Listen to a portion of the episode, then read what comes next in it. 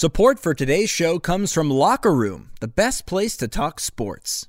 Make sure to follow me on Locker Room at Jake Reiner, and I'll invite you to chat on my weekly baseball room, uniquely titled Meeting on the Mound. Download Locker Room for free on the Apple App Store today and join the conversation.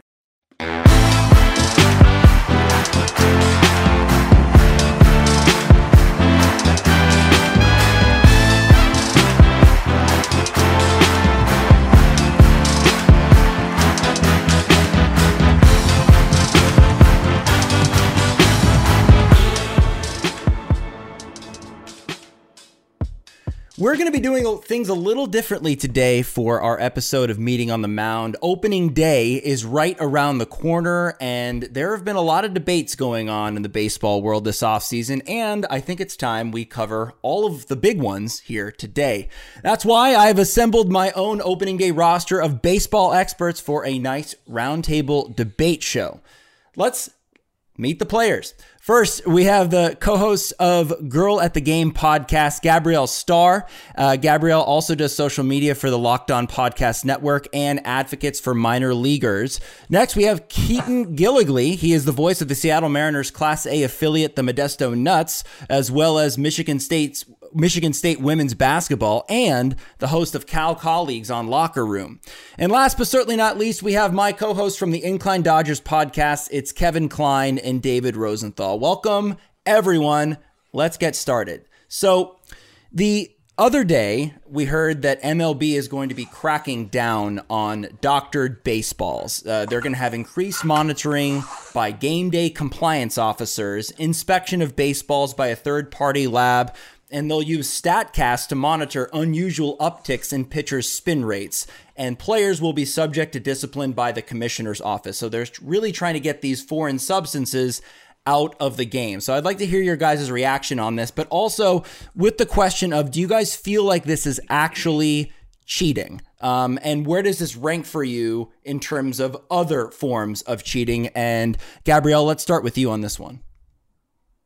Oh, that's perfect because I have a lot of thoughts on this. Uh, for starters, I can't believe that this is the priority that Major League Baseball is making right now. Out of it feels like they took their to-do list of all the things that they need to do and looked at all the things that they don't want to handle, like making the game accessible for people, and instead chose something that they thought that they could tackle that is just really not that big of a deal in my opinion. Honestly, I I look back at like the home run race, race between McGwire and Sosa and how much that drew fans in, how entertaining it was. And baseball's in a similar situation right now. Fans haven't been allowed in the ballpark for over a year, except for in the postseason in Texas, which was still most, not most baseball fans. Baseball needs to do everything it can to make itself more entertaining, more exciting. And if spin rate is the way to go, just make a rule that people can use a certain amount of spin rate, like a certain amount of foreign substance to increase their spin rate. Regulate it, but don't ban it because you know that they're not going to follow through on this ban. So basically, what they're going to do is they're kind of going to half ass it the way they do with PEDs. And we see that because every single year, despite players testing positive the year before and getting pu- punished, you still see more players test positive the following year. So we know it's not going to be 100% effective. They should just regulate it. And if players go above that regulation or they use a different substance, then you can fine or punish them. But trying to go 100% is just not going to work. And of all the things that baseball should be focusing on right now, this isn't it. Yeah, it it seems to me that what I hear you're saying is that you don't feel like this is a form of cheating. This is just sort of the the long-standing unwritten rule of baseball. If you can get away with it, you know, you should do it. I don't really think it's so much whether or not I think it's cheating. I mean, ideally, everyone would just play the game the right way, but I think that by some players not using it because they follow the rule the rules and some players using it because they just either think they're not going to get caught or they don't care. Um, that's when you get into this area of cheating versus not cheating, which is why my solution is let everybody do it or let nobody do it. But if you're actually going to do a crackdown, you need to do a crackdown. But the biggest point is, I don't think that this is what MLB should be focusing on. So just like, because I really just don't think it should matter as much as other things, like the fact that most people haven't been able to watch any of their team's spring training games. and can't afford to go to their own ballparks. Like those to me are bigger issues that Major League Baseball should be focusing on because it's not going to matter who is pine tarring up their, you know, their baseball cap and then dipping their hands in it like um, Pineda a couple years ago against the Red Sox if nobody's watching the games anyway. That's a good point. Keaton, yeah. I see you nodding your head along there. What do you think?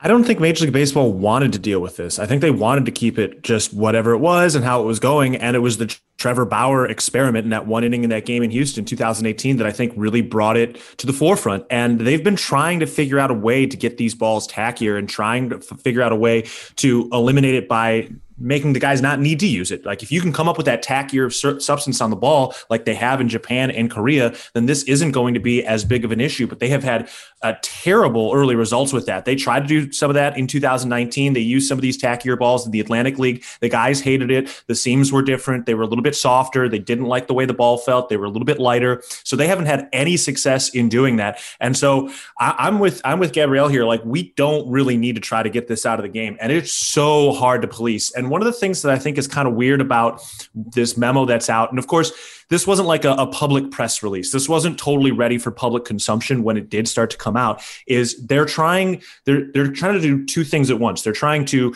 gain a little information here about what guys are using, how many guys are using it, and how impactful it is. And then they're they're also still talking about potentially punishing guys. So it seems like they're trying to punish the guys on the high end, but not completely get it out and try to kind of push it out a little bit. It's really, really weird, and, and it doesn't really feel feel right yet. And I understand them trying. Like we definitely need to get a rule on the books. We need a resolution to this. We can't just keep having some guys using a lot of stuff, some guys not, and then you feel like you have to cheat. It's a little bit like that steroid era where you're trying to keep up with other guys. If if you have 75% of the guys in the league or 90% of the guys in the league league breaking this rule, using a foreign substance on a ball, and you're not, and these teams are so focused on spin rate, then you feel like you're being left behind by not cheating. So there definitely needs to be a resolution for this. I don't know exactly what it is, but it's really weird to see them both trying to say, well, we're just going to have these enforcers trying to, to figure out what's going on, what the substances are, and how many people are using it. But at the same time, we're now going to uh, enact the ability to suspend guys and bring consequences after a game. So it's a very very, very weird situation right now. And I, am not really even sure what the solution is. Yeah, I mean, Keaton kind of said it. He, he estimated maybe 75% or so are using it because that's exactly what Trevor Bauer said a couple years ago on a talk show. So I think it's pretty out there that most of these guys are using some kind of banned substance. Um, we know that an Angels employee, I believe, was fired just recently, and there was a report. We saw Max Scherzer, Justin Verlander, Gerrit Cole Bundy, Bauer, the list goes on. To me, this is not the priority that MLB needs to focus on, but I'll save that for some of our upcoming topics. Yeah, this is a scare tactic, in my opinion. Uh, if this was a big issue for managers and other teams, they would have con- gone to the umpires the past 5, 10, 15, 20 years and said something about it. But the fact that they didn't tells me that their guys are doing it too. So I, I don't know why MLB is prioritizing this. This is not a big deal to me. Uh, pitchers have been doing this for a hundred years, whether whatever the substance, pine tar, Vaseline, you, you name it. Um, so frankly, again, I think all you guys said it. They, they need to be focusing on on actual issues, uh, not something that I don't really consider to be cheating. Uh, I don't put this on the same level as taking you know anabolic steroids whatsoever. Um, so it's kind of and another thing that didn't make sense to me is they're saying they're going to analyze the spin rate using Statcast, uh, but if you've been doing it for the past two years, then you're you're good. Uh, so this just doesn't make a lot of sense. Uh, basically, it's if you've been doing it, you're good, but if you start doing it now, you're not good. Uh, so, and it just kind of, what if you just improve your spin rate without using it? So I, I just don't see how this is going to make any sense. I think this is totally unprepared and and they don't know what they're doing here. Well, it's another example of them trying to figure out a way to increase the activity in the game. I mean, this is de- part of the reason we have strikeouts as high as we do is because of the increased use of this tackiness. Like when you had the ability with the Rapsodo machines that track your spin rate, you can go test stuff immediately in the bullpen and start to figure this out. So this is definitely more widespread now than it was five or six years ago before we had some of this uh, equipment.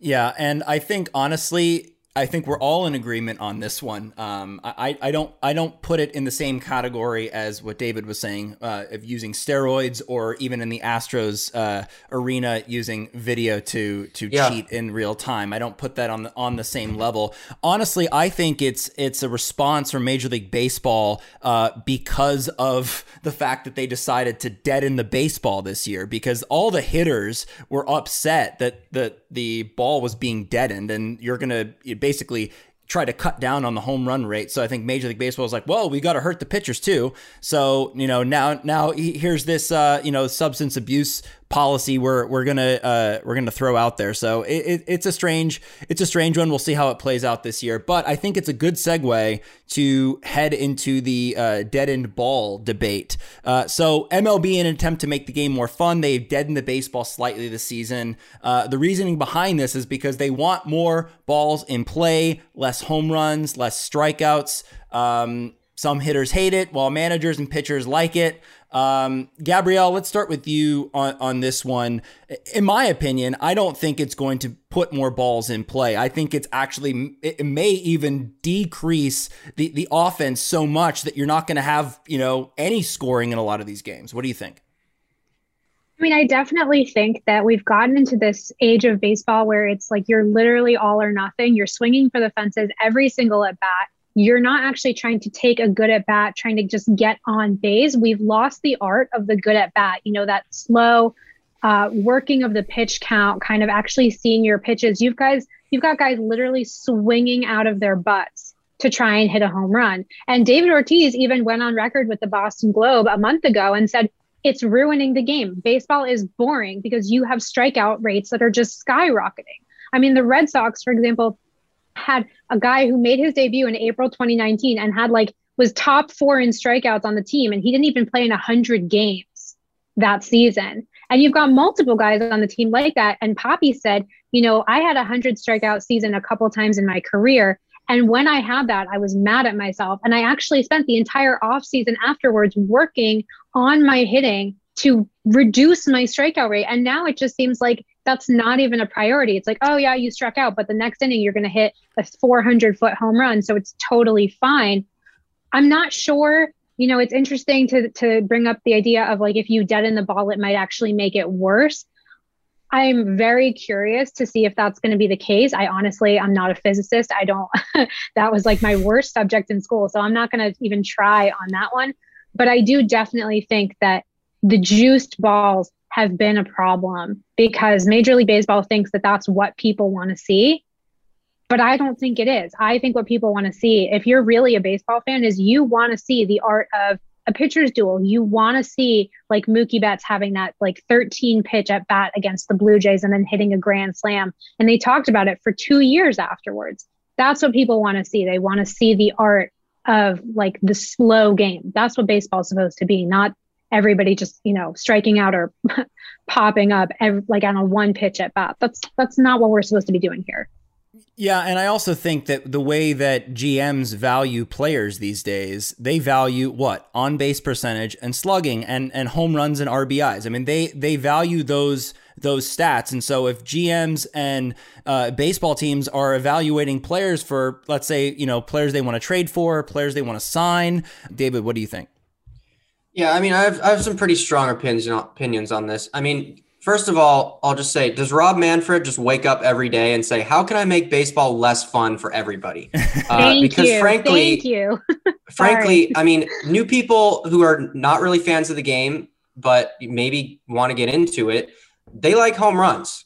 Uh, and while I appreciate the old school part of the game where you you know you get on base, move the guy over, sacrifice fly, all that stuff Frankly, the home runs is what attracts fans, but that's not my main point. My main point is this stop changing the baseball. Pick one and go with it. I'm tired of I'm tired of them going into the playoffs, switching balls, going into spring training, switching balls, deadening it, juicing it. Just pick one. I don't care which ball it is, but pick one. It's ridiculous. It's unfair to the hitters. It's unfair to the pitchers, and it's unfair to the fans.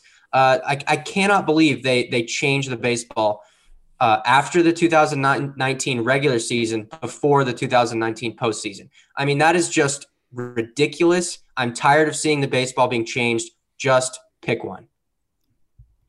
Yeah, and also it's. I don't think that any of these rule changes are going to make a difference. Whether you you know ban the shift, which is what we're we're going to get into at, at some point, or if you are you know changing the ball or trying to crack down on on foreign substances in the game. I, I pitch clocks all that stuff. I don't think it's going to matter. People that love baseball are going to love baseball for what it is. And yeah. they don't want and the, and the great thing about baseball is that it doesn't have a clock and you don't know when it's going to end. And you could have like a two hour game where it's you know bang bang bang or you could be you know watching max muncy hit a walk-off home run in the 18th inning of the longest world series game ever so, I mean, that's the magic of this game. And I think that um, with trying to tweak it and change it as much as they're trying to do, it just it, it lessens the the the majesticness of it. Um, that's just my opinion on that. What do you guys think?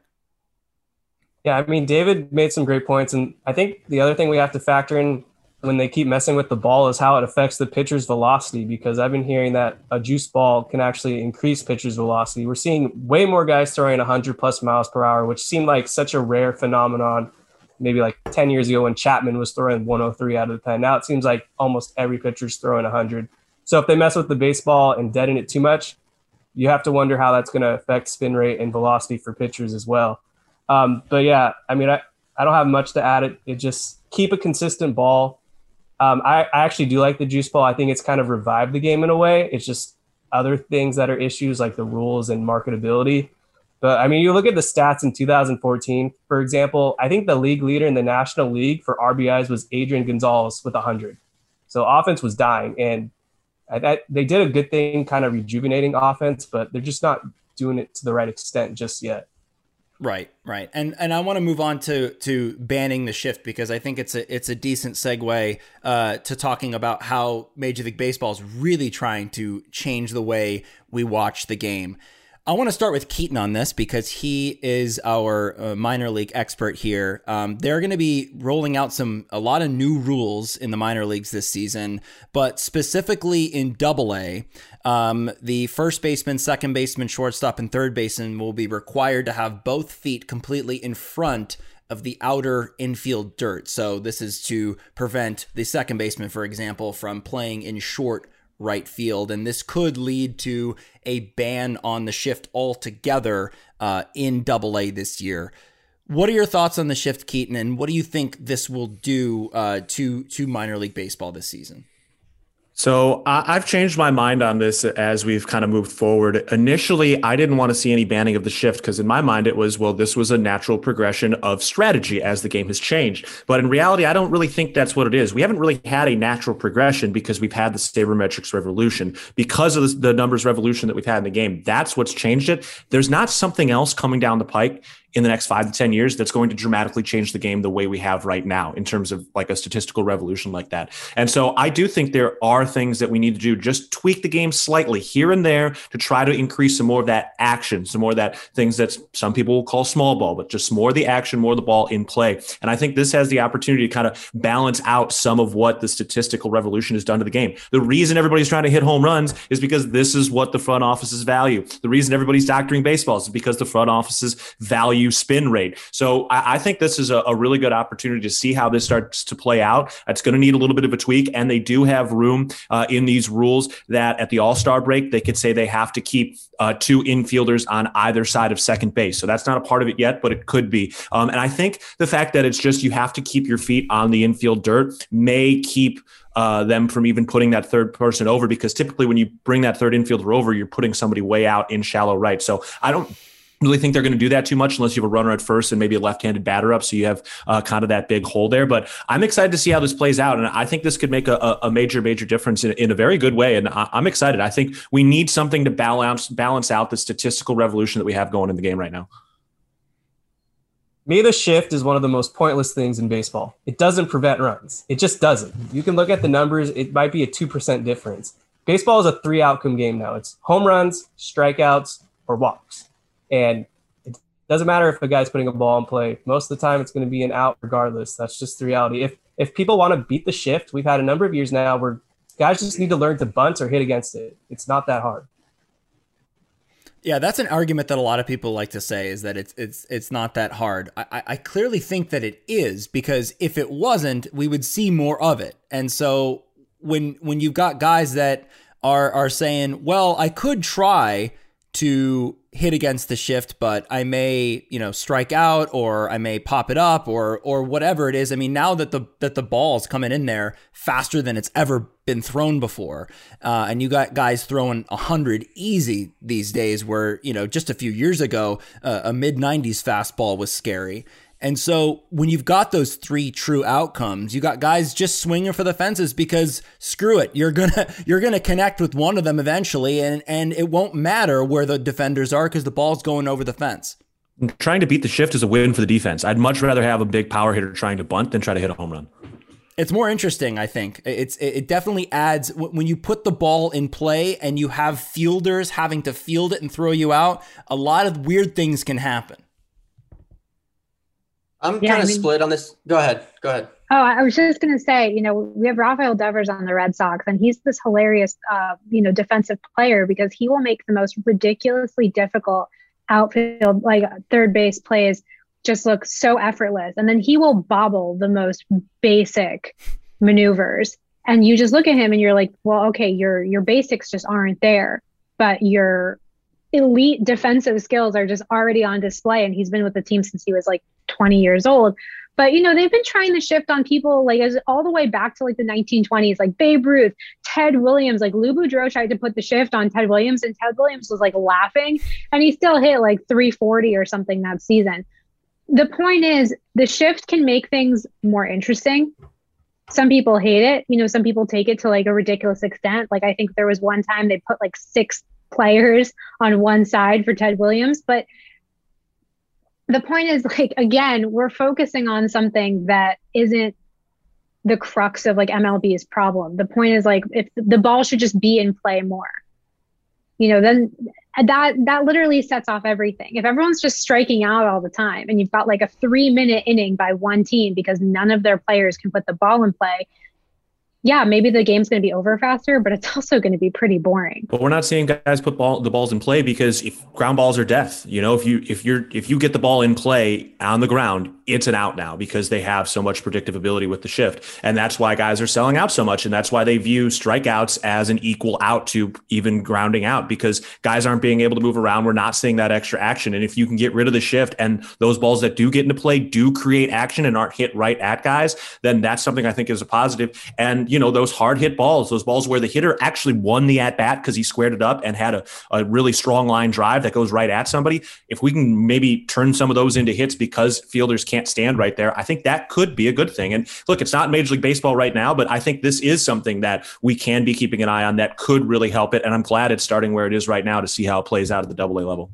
So are we? Are we all kind? Of, it seems like we're all sort of in agreement uh, of of maybe not banning the shift, but maybe exercising these tweaks that were that they're trying to implement in the minor leagues to see how that plays. And I think that the you know the minor leagues have sort of become the guinea pig uh, for Major League Baseball in testing their you know their new rules like the pitch clock. I think they're you know in even in some of the uh, levels they're going to put in a, an automatic umpire, this Hawkeye tracking system in low class A. Uh, they're trying to limit uh, pitchers uh, pickoffs attempts, so it's crazy. So in low class A, they're going to get two pickoff attempts and if the third pickoff attempt isn't an out, then the move is considered a balk. Um, so that's a weird one. Um, and then in AAA, they're increasing the base size from 15 to 18 inches, with the exception of home plate, and that's supposed to increase more stolen bases. So they're trying to bring small ball, small ball back. I love small ball. Um, it's part of the reason why I like the pitcher hitting in the National League. Um, but I just want to get your thoughts on on if we think this style of baseball, this three true outcome style of baseball, is something we like to watch. Personally, any style of baseball I'll watch. It doesn't matter what you know what the rules are. But I just want to get your thoughts on on small ball and if and if we should be focused on bringing that back in some capacity. David, we'll start with you on this. Yeah, um, you know, I'm a big small ball fan myself, uh, but I'm also, uh, you know, a big home run guy. I think I like, you know, you can't really go wrong. I'm, I'm okay with whatever is working for teams. Uh, these guys, you know, the GMs, the analytics staff, all these guys, they know what's working. Uh, the Rays and the Dodgers made the World Series last year, and those are two of the most heavy analytic teams in baseball. So clearly, something is working on that end. So whatever whatever they're going to do to win, I'm, I'm okay with. While I, I would love to see you know a single, a sacrifice bunt, and then you know move them over and then a sac fly or whatever it is. I, I enjoy that, um, but I'm not a, I'm not a fan of all these little changes. Frankly, that we just discussed. I think baseball is is perfect the way it is, and I think they just need to let the players play, uh, the analytics staff work, the manager work, and whatever they do to win a game, I'm good with. Kevin, what are your thoughts on this? Yeah, I mean, I like small ball. I'm not as big a proponent as, as it, on it as you guys, but like Mookie Betts, that's why I think he's the best player in baseball because he does all the fundamentals that yep. honestly no other guy does. He will put the ball in play. He'll hit doubles. He's not always swinging for the home runs. He knows when to steal bases. He has the base running expertise. I think we need more guys like that. And just MLB has to do a better job of marketing these type of players because yes. if more people were aware of just how good Mookie Betts was, he wouldn't be as big as LeBron, but he could be like the next thing close to that. I, I honestly believe that. And it's unfortunate that baseball is just dying. And there's a lot of cities now where soccer is actually bigger because the teams, the owners, they don't want to spend money unfortunately you've got you know the, the top players in major league baseball have you know zero personality like you know like yeah. whether, whether you look at mike trout or mookie betts i mean those guys are just great baseball players but they don't have the personality factor that i think a lot uh, uh of what of what major league baseball is trying to do which is why they're pushing so hard i think for fernando tatis jr to be the face of baseball because he's a character and people you know love to love him and love to hate him um, and and I think that that's where baseball really struggles. And and unfortunately for a lot of fans, and and it, I'm not saying that Mike Trout is on the back half of his career, but for the prime of his career that he's maybe currently still in, or you know maybe on the way out, fans have not gotten a chance to see him because he's wasting away in Anaheim. And so it's it's very it's very difficult. I mean, it, the way baseball set up obviously is that one single player doesn't have as much of an effect on a team as it as it would in in the NBA, for example, with with LeBron James can take a bunch of scrubs to the playoffs every year, and that's why fans get to see him all the time. You know, when we're talking about small ball, like I feel like I hear people talk about a lot of the bunting and pitchers hitting. Home runs are more exciting than bunts. Like I, am okay with the way we've kind of shifted here. What I want to see is I want to see these guys' athleticism more on display. So how do we do that? Let's. I want we know I want to see more stolen bases. That is out of the game. Why? Because if you're stealing bases at less than a 75% success rate, you're hurting the team. That's what the numbers say. So what can we do to increase stolen bases? What can we do to increase the ability of guys to try to take the extra base? That will then also increase the ability in times that we're going to see outfielders trying to make those big throws. Those are the moments that I really want to see, and I think those are the things that will highlight the athleticism and skills of guys like Mookie Betts and some of these other guys, which is why I like what they're trying to do in the minor leagues. The two step off rule is a great idea. This is something that you can now you have a way deeper cat mouse game between the hitter and the pitcher. Those are the types of things that I like. The other part is that helps them actually implement the pitch clock rule because at double A and triple A, if the pitch clock was starting to wind down, guys would just step off and then it would have to reset. And part of the reason we're seeing everybody throw 100 miles an hour, part of the reason we're seeing 30 seconds between pitches is the science has told us if you wait that 20 to 30 seconds, your arm fully recovers and now you can hit that same peak velocity. So we're going to actually implement a pitch clock to keep things moving. And then that's going to start keeping guys from hitting 100 as consistently. We need a way to keep them from being able to just step off and reset that pitch clock. Now we're putting those uh, restrictions in on stepping off. I don't know if it's going to work or how it's going to work, but I like the idea of it. And I'm looking forward to seeing how it plays out in low A baseball and the addition of having bigger bases, just that extra inch or two could make a difference and it could entice people to try to take that extra base a little bit more because you're going to have that extra quarter step when you're trying to take that lead. You're going to have that extra half step because you know a guy's already thrown off once. So I like what they're doing, especially in the lower levels of the minor leagues, to increase the the movement on the base paths and increase the pressure on the defense. And I think those are the types of things when we want to just rely on the the trope we've heard over and over again about marketing players. Let's put these players in position to do things that are awesome physically. Those are the things that market. Those are the things that draw people people into the games. So I'm really excited about what they're trying to do in the lower levels of the minor league. I'm excited to see what it plays out in um, in practice during out, throughout the season. And when people talk about small ball, I, I want to move away from just the bunt conversation. The DH is coming, pitchers are not going to hit anymore. How do we show off these guys' athleticism? Gabrielle, final thoughts on small ball. I mean, I think one of the biggest things is that you see a lot of players, I'm not going to say playing scared, but trying to protect their body so that they can preserve their longevity. They can, you know, obviously have longer careers, make more money, um, you know, more chances to play on championship and postseason teams.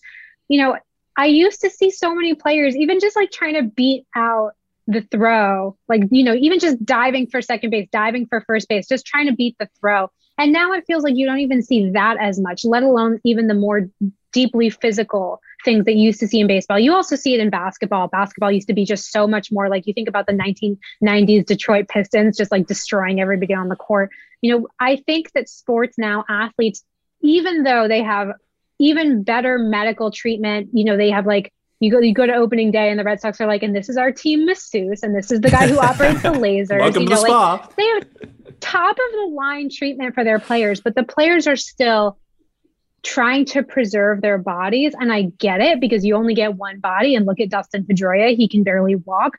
But at the same time, baseball has become so much more delicate than it used to be. And I think that that's part of it is that you know, you have this combination of players being worried that they're going to outlive their usefulness to teams who will get rid of them for a guy who's under club control, who they can just mess with their contract, send them up and down from AAA.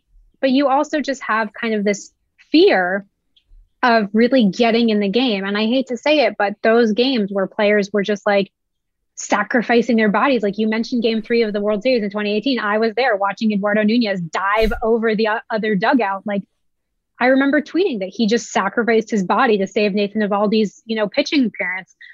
That's kind of stuff.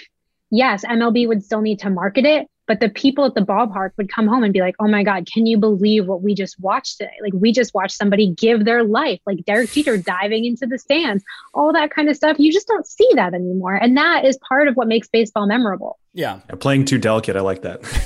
yeah. I, I, I don't know. I just feel like the uh, the two pick off rule in the minor leagues will lead to some weird situations where if a pitcher is thrown over twice already and you're the runner on first base, are you thinking like, oh, I can either dare this pitcher to throw over a third time and equal a balk, or can I get an extra step and try to steal second base, knowing that pitcher probably doesn't want to throw over there a third time. So um, we'll we'll see what happens in the minor leagues. But let's uh, let's get into some fun stuff to uh, sort of close out the show. Um, I, I, I always like talking about uh, the Hall of Fame and, and where we think uh, players will end up versus you know if they're going to be first ballot Hall of Famers, if they're even going to make it into the Hall of Fame.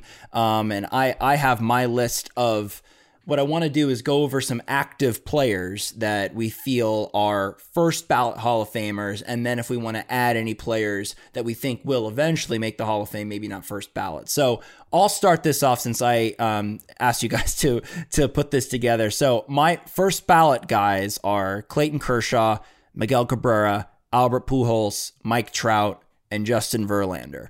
I want to start with the first ballot guys, and then we can add the the other guys in there. But those are you know my five guys that I would say right now um, they're going to be first ballot Hall of Famers by the time their careers are over. Um, let's start with uh, Gabrielle, who's on your list.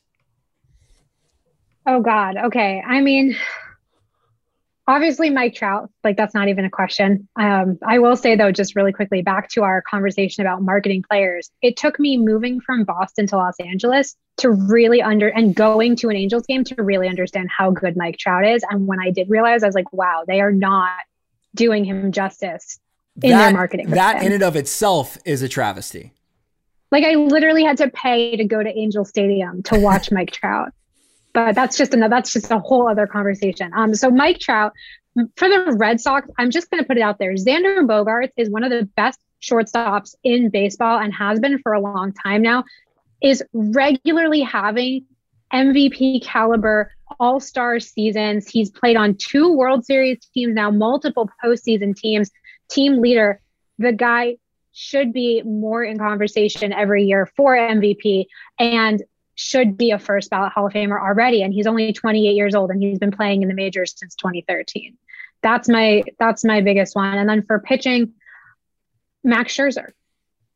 First ballot. Okay, I like that list. Mad Max, terrifying Mad Max. I just will always picture him with the black eye, like refusing to give up his start and just demolishing everybody. And like that kind Yeah. of fire alone sets him apart from so many players nowadays. Like I feel like Max Scherzer would have been like a total god in the 80s in like this era of just like absolute insane fiery baseball. Yeah. Two different colored eyes. Just a weirdo. Yes. Uh, and his dogs have and his dogs also have heterochromia just like him, which I think is amazing. that's great. David, what do you what do you got?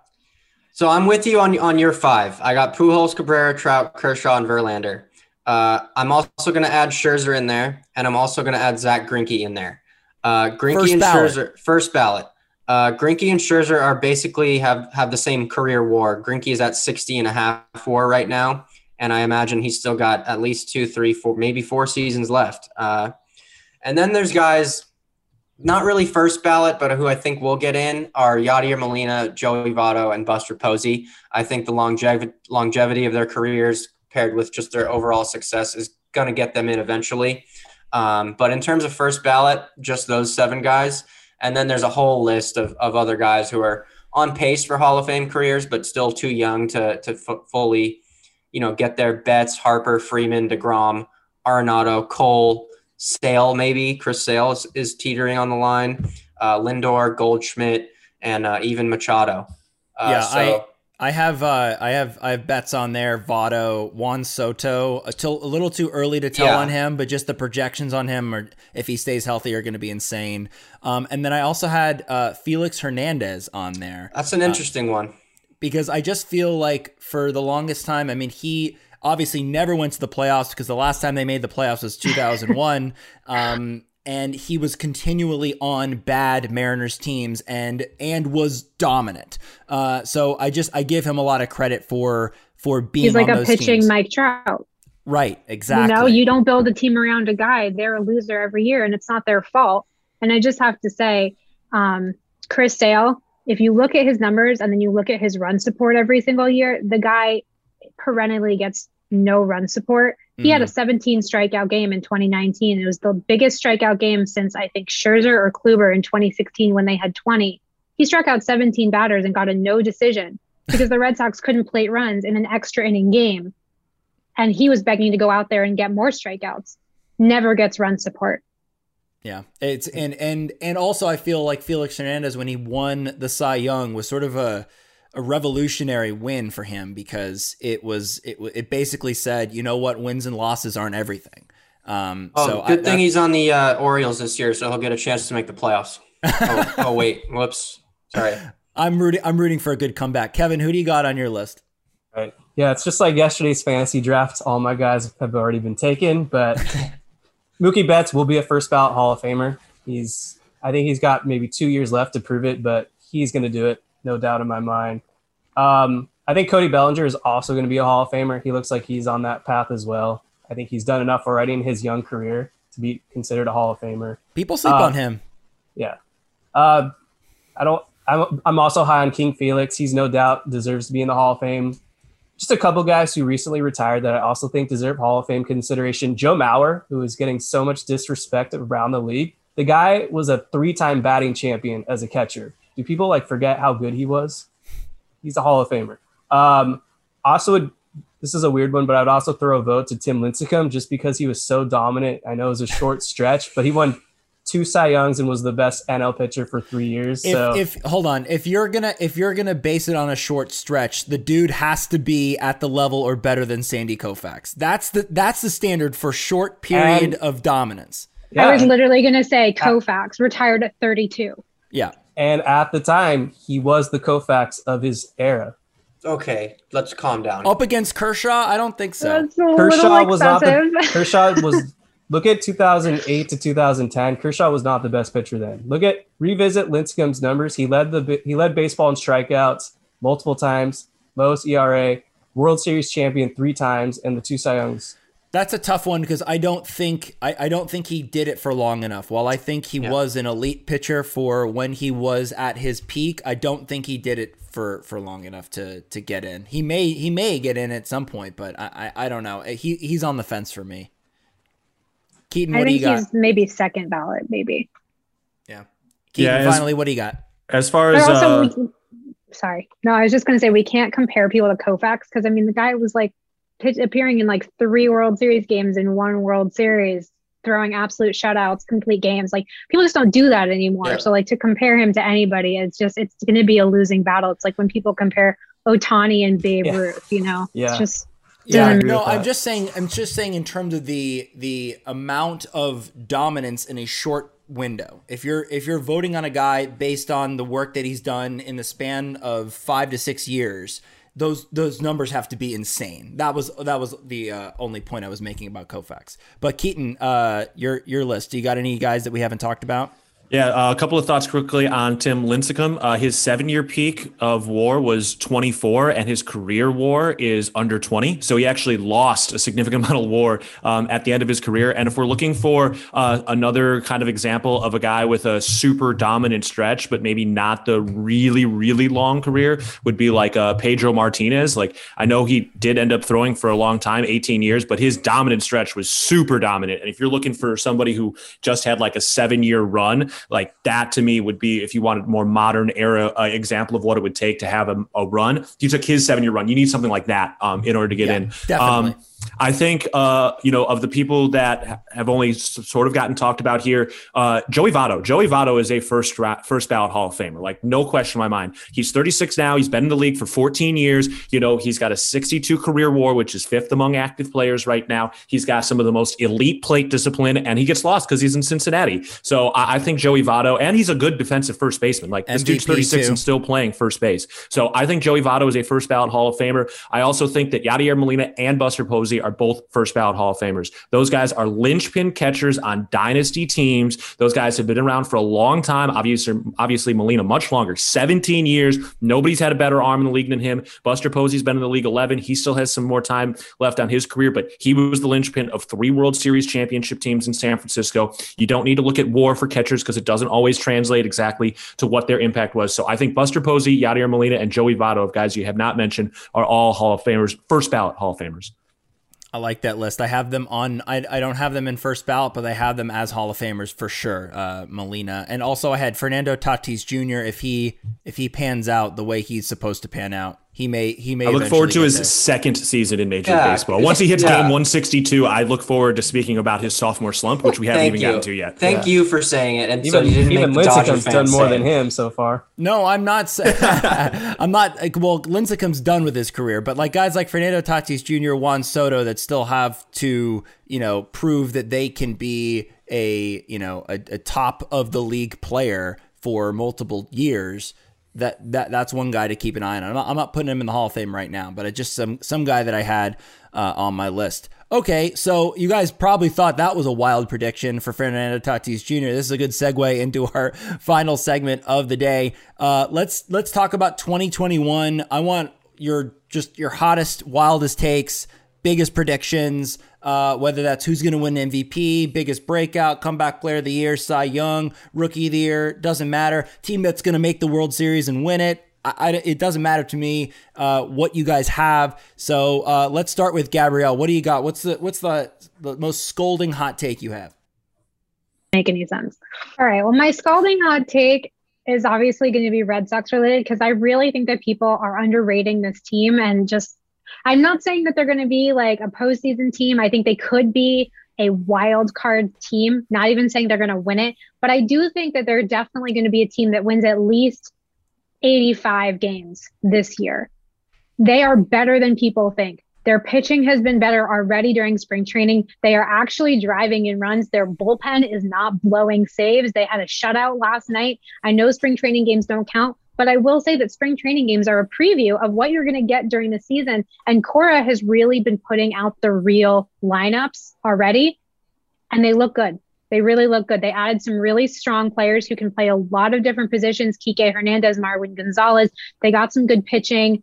Eduardo Rodriguez is coming back. And that's my second prediction is Eduardo Rodriguez and Trey Mancini are both going to win American League Comeback Player of the Year this year. They're going to give it to both of them. I know that's usually a one person thing, but Trey Mancini is coming back from cancer. Eduardo Rodriguez survived COVID and viral myocarditis. Wasn't sure if he was ever going to pitch again. These two guys are ready. right now, a week away from opening day, comeback player of the year, just for the fact that they are already back there doing what they love. And it's so amazing to see. Those are my predictions. And uh, National League, I still think the Dodgers are going to win. Then like, they're going to win their division. I still think they're going to make it all the way to the NLCS World Series. I'm not saying they're going to win. I think the White Sox could be really interesting adversaries for them with the really good pitching that they've got. But I don't know. I still think it's the Dodgers' year, which is unfortunately not super exciting considering they've won their division like eight years in a row now. But yeah, you know, I think 2022 the Padres will give them more of a run for their money. Yeah, it's the it's the most exciting thing ever. I Just want to point that out. Um, yeah, we Re- relative excitement. We're, we're we're pretty pumped for that, and I and I agree with you. Don't sleep on the Red Sox. Uh, Bobby Dalbec. Yeah, Bobby Dalbec. Bobby Baum, Bobby yep. Dalbec, and Michael Chavis currently tied for the MLB lead in spring training home runs. And by the way, two of the biggest strikeout guys we've got. So just shows you, you, the MLB situation. Full that circle. Chavis was the guy I mentioned at the beginning with the April 9th, 2019 debut. Huge strikeout guys. All right, Kevin, what do you got? Yeah, so this offseason is shaping up to be one of the most historic free agent classes of all time. But I also think this is going to affect the trade deadline. And I think we're going to have a huge explosive MLB trade deadline so I think we're going to see a couple nukes. One of them, I predict the Rockies are going to trade Trevor Story to the New York Yankees. Oh. And wait, think, wait a second. Wait a second. So you, I mean, because I know your MVP take is is Gleyber Torres. So why why would the to, why would the Yankees need Trevor Story? Just set themselves apart. Be aggressive. Why not go all in? They have a lot of outfielders. I think they could move Clint Frazier and get Story. And like, why wouldn't you? Trevor Story, David's very high on him. One of the best in the game. Why wouldn't you if he's up if he's out there? Okay. Uh, and then so then the other one, I think Kris Bryant. Uh, unfortunately, I think the Cubs they're just gonna they're gonna start hot and just tail off. And I I think Kris Bryant's gonna go to one of the two NL East teams, whether it's the Mets or the Braves. Hard to get a read on which one it is yet. But yeah, NLCS, Dodgers, Mets, ALCS, Yankees, White Sox, World Series, Dodgers, Yankees. MVPs: Gleyber Torres for the Yankees, Mookie Betts for the Dodgers, and that's that's all I got. Sweet, Keaton, what do you got? People are going to fall in love with baseball again. I think attendance is going to go up this year. I think distance makes the heart grow fonder. And I think people are going to be clamoring to get something to do outside, outdoors on the nicest days of the year. And I think the best way to actually increase fandom and really gain new fans is showing up to games live. There's nothing more beautiful in the game actually live. Like if you really think about the way you watch a game on television, it takes so much away from the viewing experience. Just the fact that they have to cut the camera angle from uh, over the pitcher's shoulder to then find where the fielder is. You're not tracking the ball. You don't get a sense of how hard that ball is coming off the bat. You don't get to see the trajectory. You don't get to see the first step of the infielders and outfielders. You don't get to see how much room they care they cover, how much territory they cover, how quick they are, how fast they are. So I think people are going to have restrictive tickets. So people are going to want to go to games because, ooh, it's a hot ticket. You know, there's only 5, 10, 12,000 people in the ballpark. So there's going to be a little bit of an increased effort to try to go to these games. And I think people are going to actually show up and be like, oh, wow, that's what baseball looks like. Holy crap crap, this game is actually kind of fun. So I think overall attendance won't actually be able to go up because the the um, attendance is going to be restricted, obviously early on. But at the same time, I think we are actually going to see a little bit of true natural growth in the game this year because people are going to go to these games. They're going to remember what it was like, and I think we're going to see just that little extra oomph. And we'll see if baseball can capitalize on that because it will die off after this year. We're going to have that bounce back because it's been so long since we've been to games, but I think people are going to re fall in love with baseball and we're going to find some new fans this year. Love it. I hope that happens. David, what do you got? You don't got to ask me twice for hot takes. Okay, so I got three. One, which you two know about. The Mets are not making the playoffs, but Francisco Lindor is going to win the MVP. Wow. They're going to finish third Ooh. in the division, and Lindor is going to get the MVP. Number two, the Angels are going to have two people in the top three MVP votes in the AL. It's not just going to be Mike Trout. Shohei Ohtani is going to finish in the top three in AL MVP. I think he's going to do it on both sides of the ball this year. I think he's going to stay healthy, and I think that's too much to uh, neglect for him being on the top three. And finally, I think Brandon Woodruff takes home the NL Cy Young. And if you're a betting man or woman, get him at plus 220 in Vegas right now. That's $100 to win $2,200. I think that's a good bet, and I think he's going to have a phenomenal year. And he takes home the Cy Young with DeGrom maybe tailing off or getting hurt. As I said, uh, I don't think the Mets are going to make the playoffs.